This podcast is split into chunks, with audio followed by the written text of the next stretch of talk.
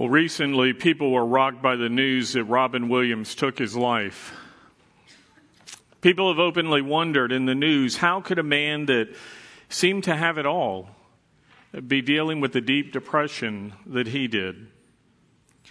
According to a study done by the World Health Organization and Harvard Medical School, America may very well be the saddest nation in the world. Researchers found that 9.6% of Americans suffer from depression and bipolar disorder. It is the highest among the 14 major nations that were polled. The nations that scored higher than the U.S. were those that were suffering from war, vast unemployment, and profound poverty. In his Wall Street Journal article, The Great Depression, Bret Stephens argues that perhaps America scores poorly as a nation because its population is generally comfortable and wealthy. Such luxuries allow us that much more time for critically picking apart life and its situations and personal circumstances.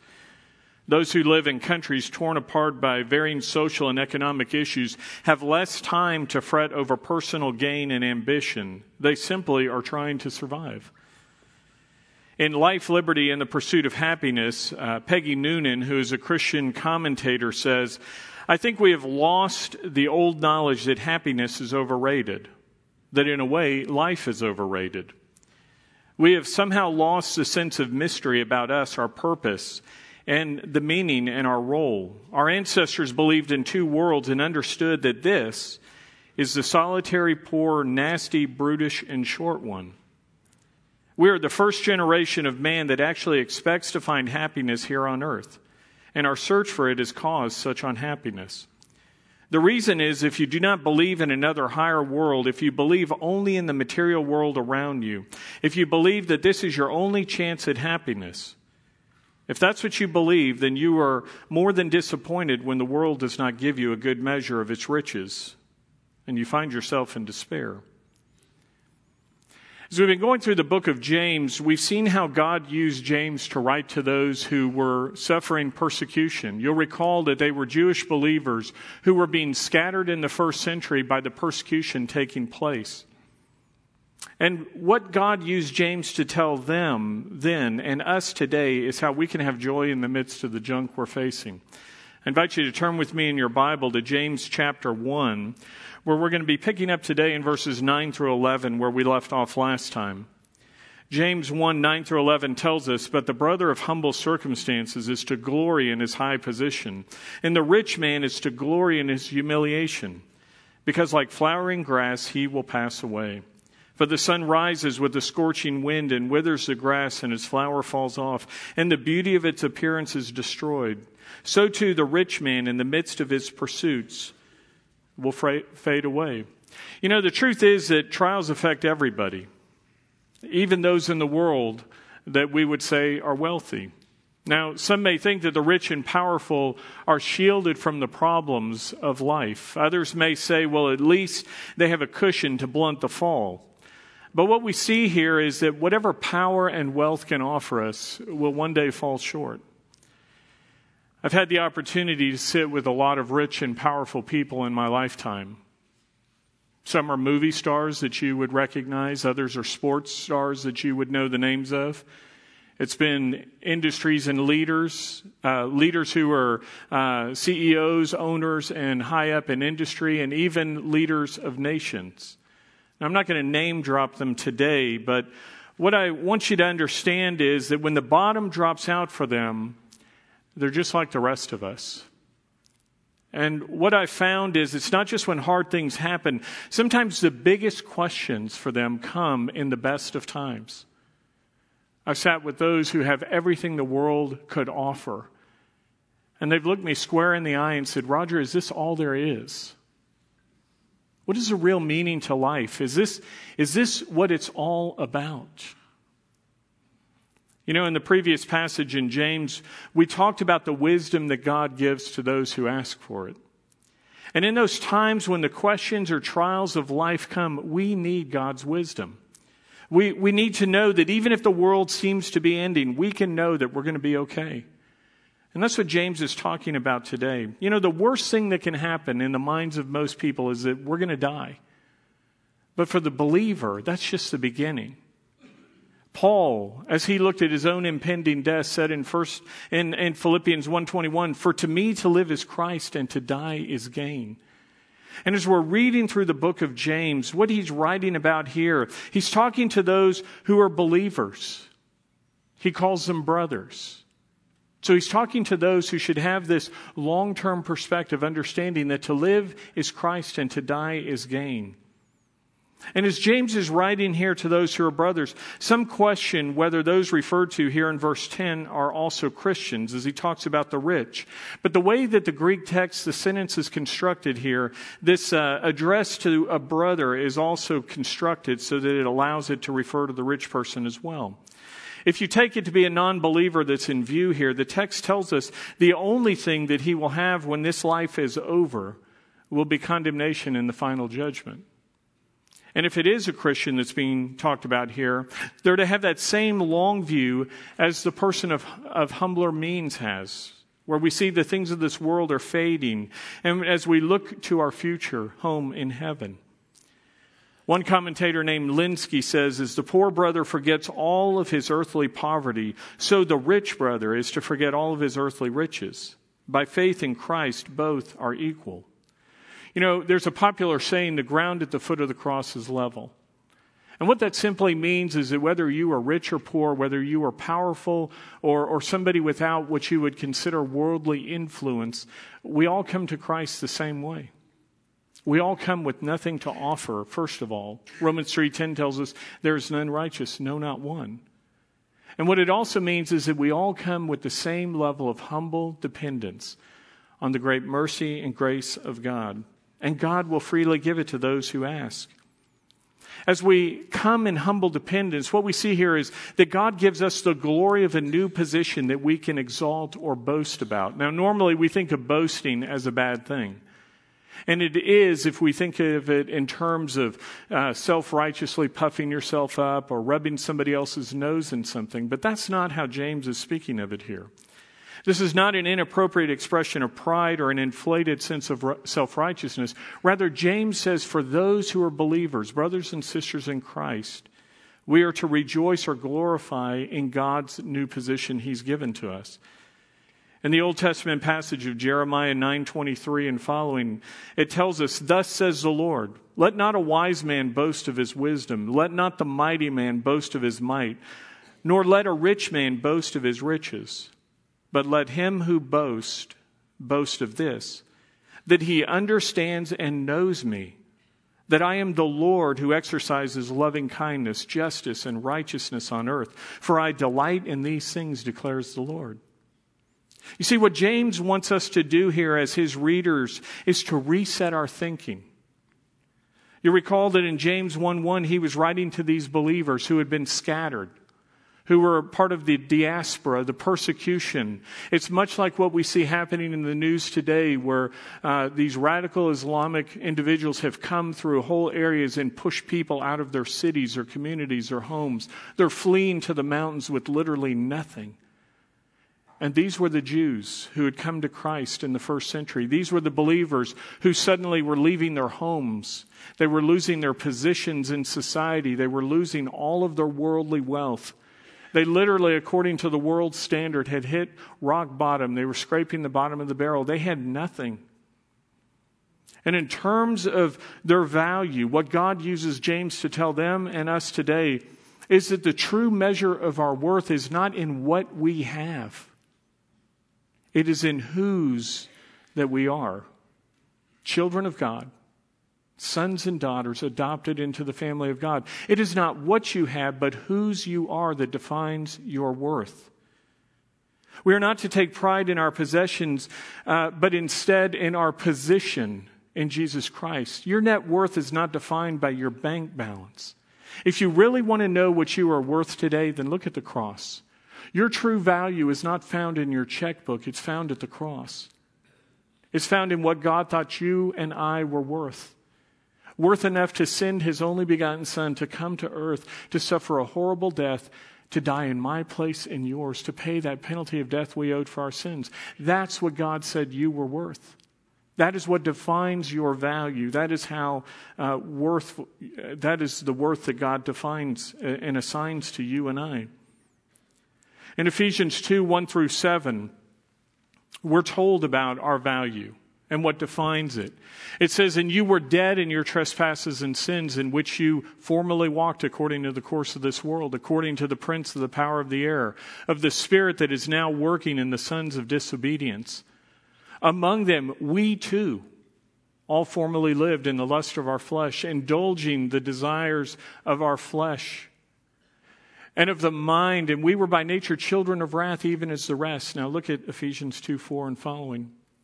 But God, but God, being rich in mercy because of his great love with which he loved us, even when we were dead in our transgressions, made us alive together with Christ. By grace, you have been saved and raised up with him and seated with him in the heavenly places in Christ Jesus, so that in the ages to come he might show the surpassing riches of his grace and kindness toward us in Christ Jesus.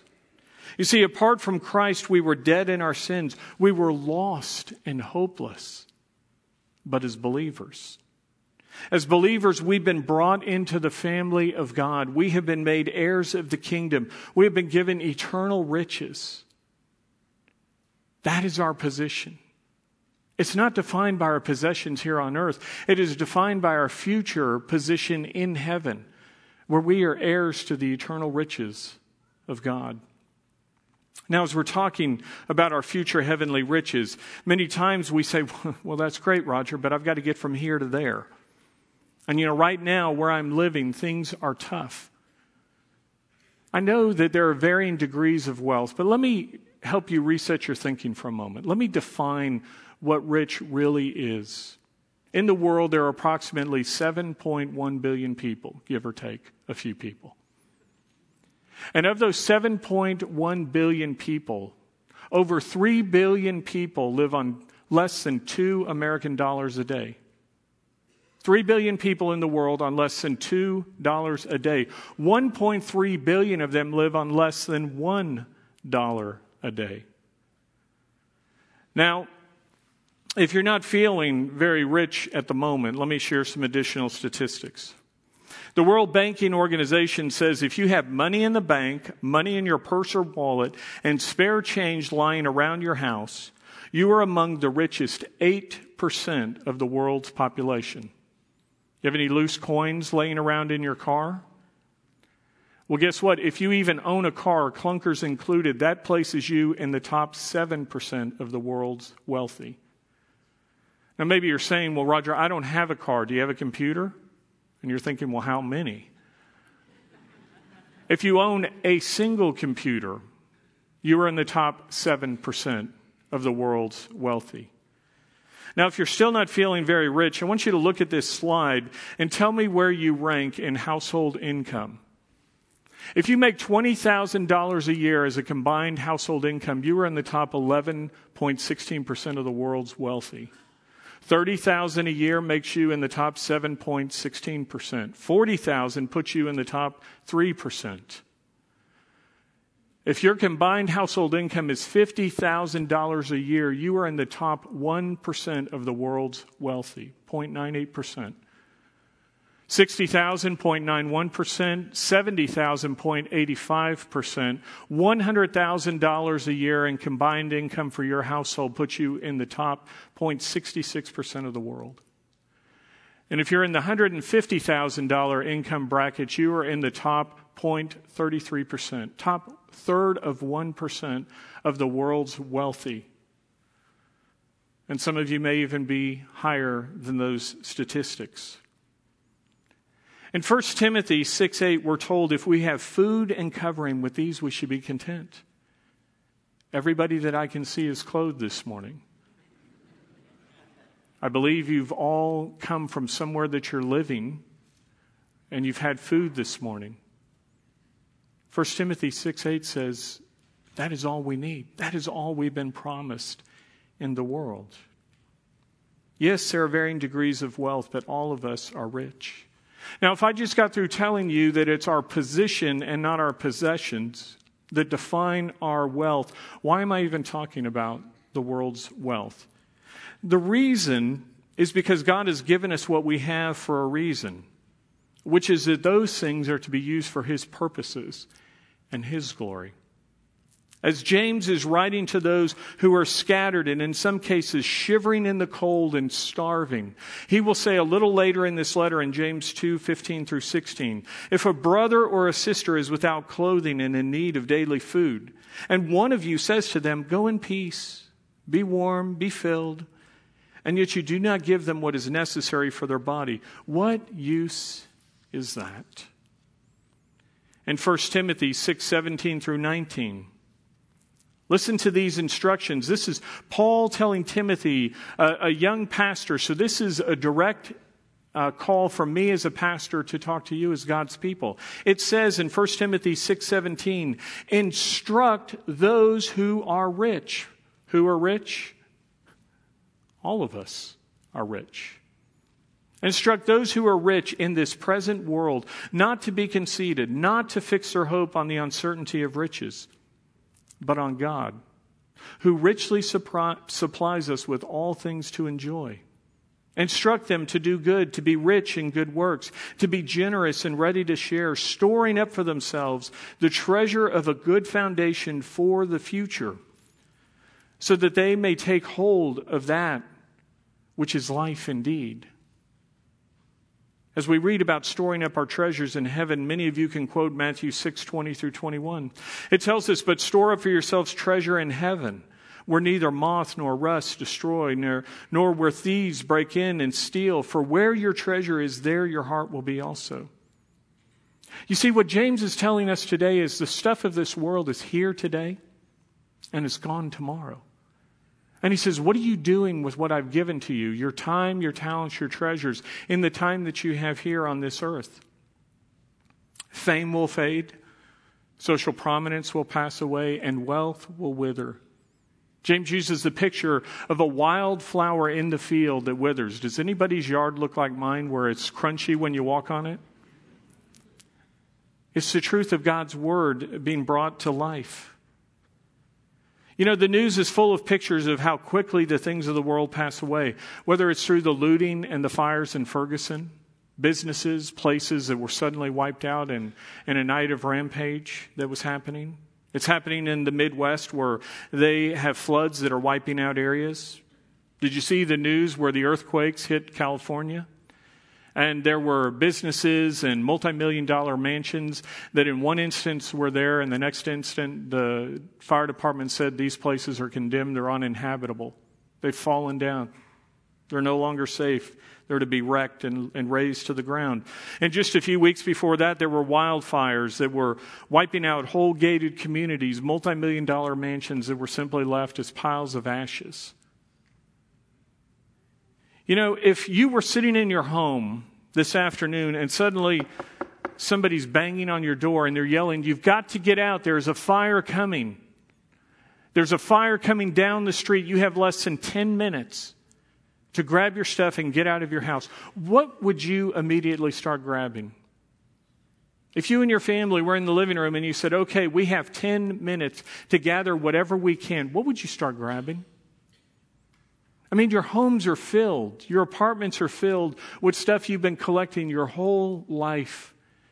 And if in the moment it was a choice between saving your life or the stuff that you've been gathering up, what would you grab? What would last?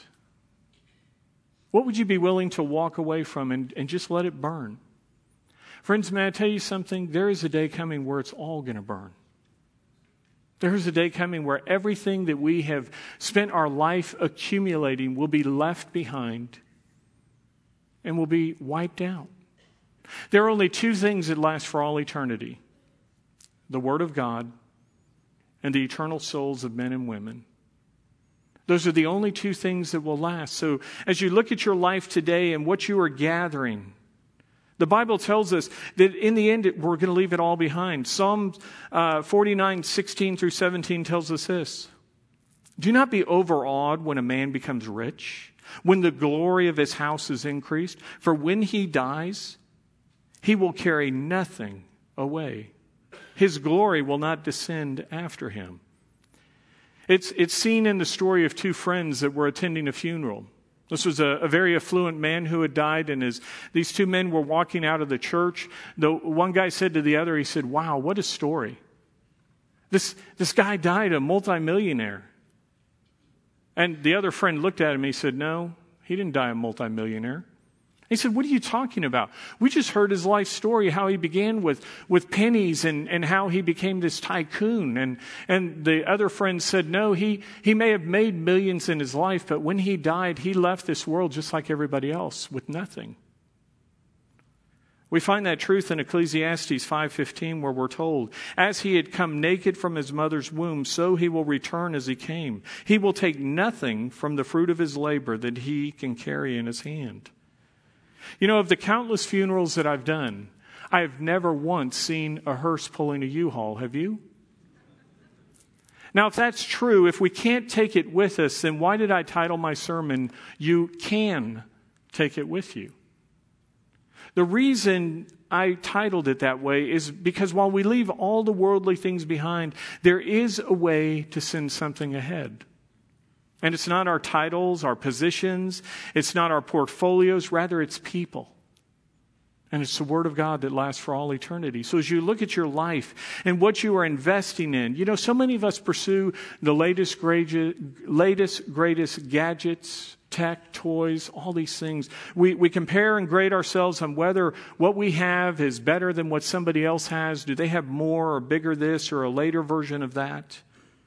But when it comes down to it, the only thing that lasts are people and the Word of God. So, what you need to ask yourself this morning is what are you investing in? Are you investing in the things that will last? Investing in the things you can send ahead. You see, the, the true owner of everything is God. We are simply the managers. We don't own anything. We are merely the managers. So ask yourself if you're being a good steward with the time, the talents, and the treasure that God has given to you? A good place you can begin to answer that question is to look at your calendar or your checkbook.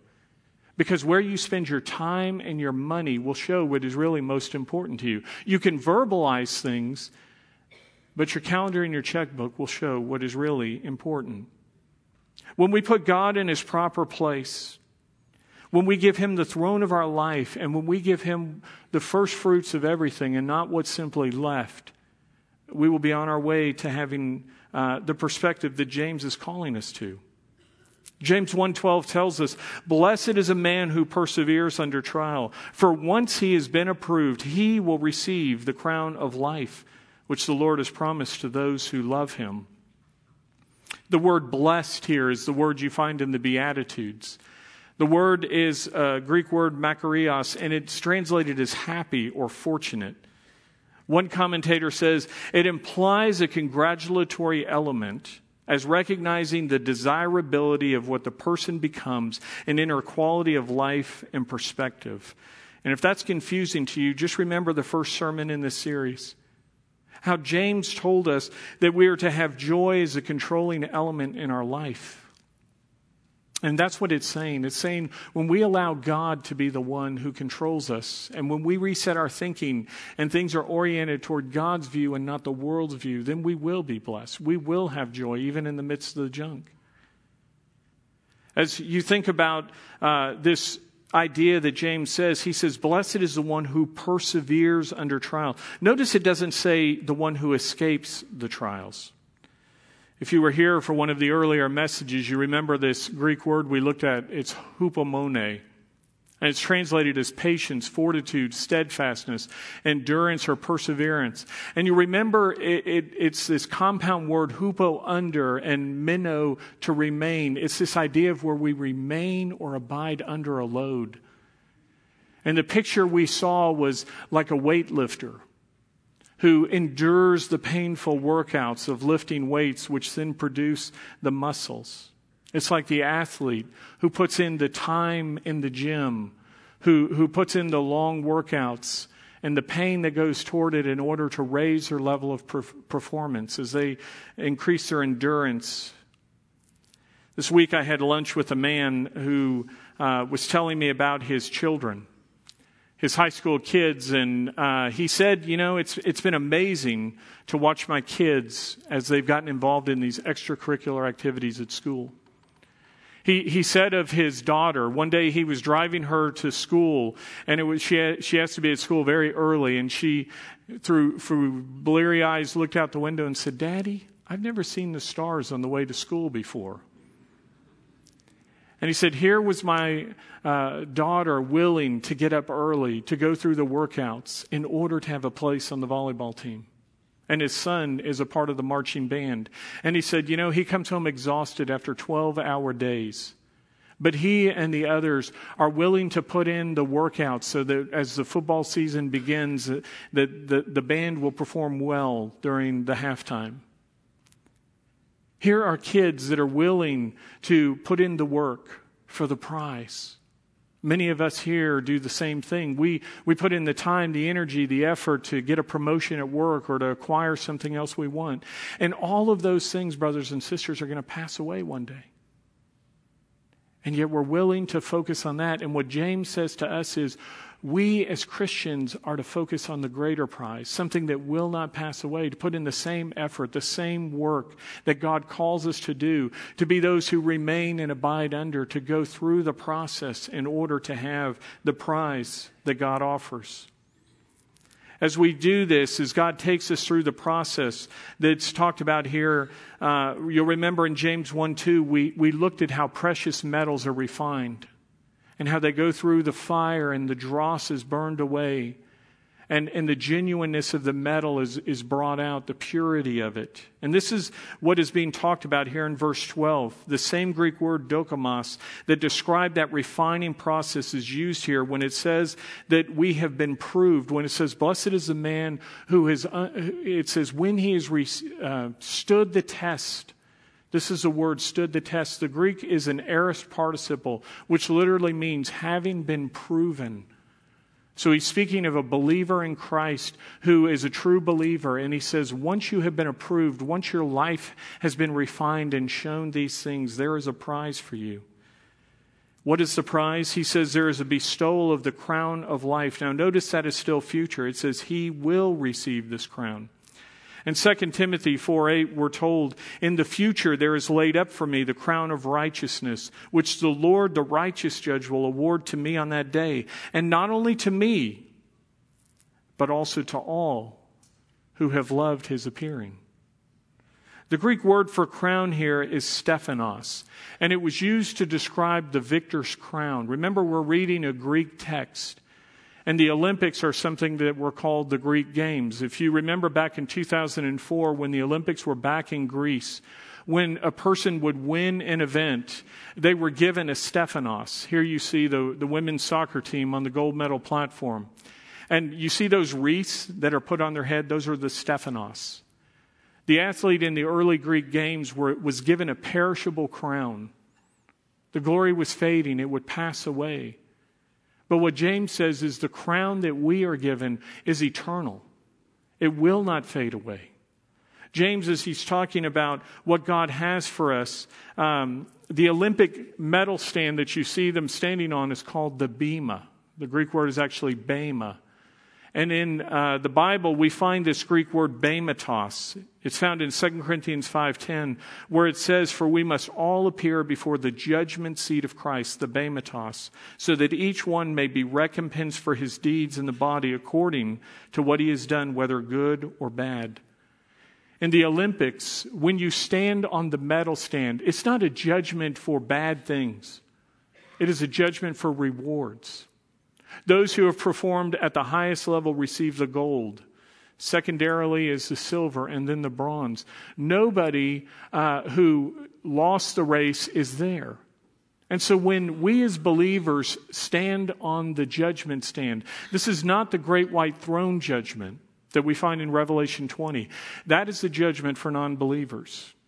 And there is only one thing that happens there. Those individuals were the ones who rejected Jesus Christ as their Savior. And it says God will reject them, and all of them will go to the lake of fire, what we call hell. As Christians, we do not stand before the great white throne judgment.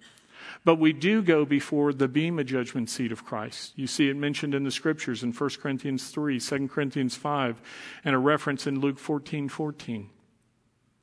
And as we stand on the medal stand, this is what 1 Corinthians 3 10 through 15 tells us. it tells us of this coming judgment According to the grace of God which was given to me, like a wise master builder, I laid a foundation and another is building on it. But each man must be careful how he builds on it. So, this is speaking of our life once we've come to Christ and what we're doing with it.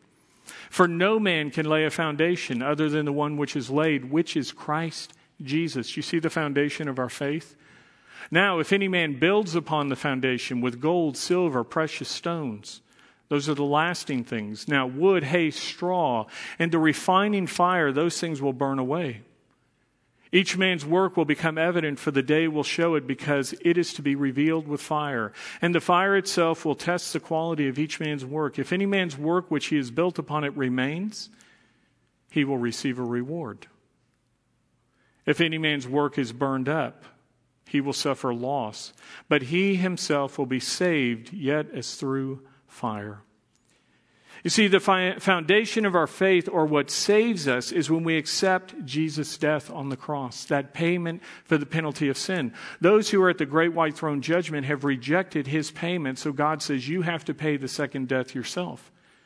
For those of us who receive that great gift of new life, the ticket home to heaven will not be lost. Do you see that? If any man's work is burned up, he will suffer loss, speaking of rewards but he himself will be saved, yet as through fire. You don't lose the gift of eternal life. Now, you can lose the rewards. If your life has been spent on selfish pursuits, if your life has been used for your pleasures and not God's purposes, that's wood, hay, and stubble. And when the fire, the refiner's fire, uh, torches it, that stuff is gone. But the things of lasting value, those are purified, those are refined. They are turned into the gold medal, the silver medal, the uh, bronze medal. And what God will say to you is, Well done, good and faithful servant. Enter into the joy of your master. And you are given these rewards. Now, the rewards in heaven are not uh, Olympic type medals. Instead, they're crown rewards. James tells us here that he speaks of the crown of life. As you look in the Bible, you will find these different believers' crowns. In 1 Corinthians 9:25 there's something called the imperishable crown, and this is given to those who have led a disciplined life. 1 Thessalonians 2:19 speaks of a crown of rejoicing, and this is for evangelism and discipleship. As you take part in doing God's work, these are rewards you are building up and storing up in heaven. 2 Timothy 4 8 speaks of the crown of righteousness. This is for loving the Lord's appearing. James 1:12, the passage we're looking at today, and again in Revelation 2:10, we find the crown of life mentioned for enduring these trials. And then 1 Peter 5 4 speaks of a crown of glory. And this is for those who have shepherded God's flock faithfully, leaders in a church lay ministers, pastoral ministers, elders, deacons, deaconesses, the type of individuals who have served at a different level in the church, there's a special reward uh, for them as well. Now, when we get these rewards, it's not so that we can walk around and say, hey, I've got more bling than you. I mean, heaven is not a place where we're going to walk around and say, my crown's bigger than yours. A little boy was asked in a Sunday school class, who gets the biggest crown? And being a, a sweet little boy, he said, Ma'am, it's the one with the biggest head. it's not the biggest head, friends, it's who has the biggest heart. Who has lived their life, who has served their life for God. And these slides are all on our website, so if you're trying to fervently write these things down, uh, you can just go to the sermon section and you'll find all the slides I always put up. So, as you think in terms of your life, the rewards that we have, the crowns that are given to us are those that we will in turn give back to God in worship. Listen to what uh, Revelation 4 10 through 11 tells us. The 24 elders will fall down before him who sits on the throne, Jesus Christ, and will worship him who lives forever and ever, and they will cast their crowns before the throne, saying, Worthy are you, our Lord and our God to receive glory and honor and power. These are things we return to the Lord in worship. Now, as we talk about the throne surrounding the throne of God, that's another reward in heaven. It's called the reward of proximity. It's the difference between having floor seats and the nosebleed seats in, a, in an arena. And those who have been faithful and sacrificial will have closer proximity to the throne of God. You can read in Matthew 20 20 where there was an argument among the disciples about who would be given the places of honor closest to Christ. And Jesus said those would be reserved for those who were faithful and sacrificial servants. There will also be the reward of responsibilities. You find that in Matthew 25 and Luke 19. In the parables there that talk about whoever has been faithful in a little here on earth will be given additional responsibilities in the millennial kingdom. I wish we had more time to talk about the various rewards. But what I want you to ask yourself this morning is with the time that you do have on this earth, how are you investing it? Are you investing it in the things that will last? Or are you living your life for yourself? Randy Alcorn wrote a book called The Treasure, the Treasure Principle. And he uses this illustration. He says, Imagine you were alive at the end of the Civil War. You're living in the South, but you are a Northerner planning to move home after the war is over. Now, while in the South, you've accumulated a lot of Confederate currency. Now, suppose you know for a fact that the North is going to win the war and the end is imminent. What will you do with your Confederate money? If you're smart, you will keep only enough Confederate currency to meet the short term needs, and you will cash in the rest of your Confederate currency for U.S. currency, the only money that will have value when the war is over. You see, friends, as Christians, we know that the end is imminent. And we know all the stuff of the world, whether it's possessions or gold or U.S. dollars, or you, you figure out what you're, you're packing your portfolio full of. That's like Confederate currency that in a short time is going to be worthless. And you have to ask yourself are you going to continue to stockpile it? Are you going to continue to hoard it and pile it up, knowing that in a short time it's going to be worthless? You see, we have been given the ultimate insider tip from Jesus Christ. The one who knows that he is coming back for us. The one who has said our time here on earth is, is just a brief moment, like the flowers of the field that are here today and wither away and are gone. And he says, Are you going to stockpile and store up your earthly treasures like a big pile of Confederate currency that's going to be worthless one day? Or are you going to follow his insider tip where he says the market crash is coming? And where he tells us in Matthew 6 do not store up for yourselves treasure on earth where moth and rust destroy and where thieves break in and steal, but store up for yourselves treasure in heaven. You see, God has given us a place to put our treasure where it will not only be safe, but where it will have out of this world returns. And you have a choice. Will you invest it in the place that will count for all eternity? Friends, you can take it with you. Will you join me, please, as we close in prayer? Lord God, we thank you for your word and the timeliness of it that reminds us that in a world that is spinning out of control,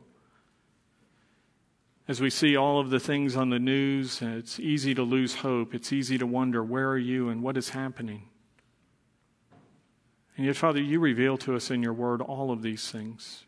You even tell us there in Revelation how the martyrs are gathering under your throne there in heaven and they're crying out to you, saying, God, how long? How long will you let this happen? Why have you not yet avenged our death? And, and you tell us there in your word that you give them robes and you tell them to be patient, that the time is not yet complete, the number is not yet full. Father, we don't always understand you or your purposes. But we do know that you loved us. We do know that you came for us. We do know that you have an eternal plan. And Lord, this world is not out of control. Your hand is on the, the dial, you're watching the clock. You've got control of what is happening.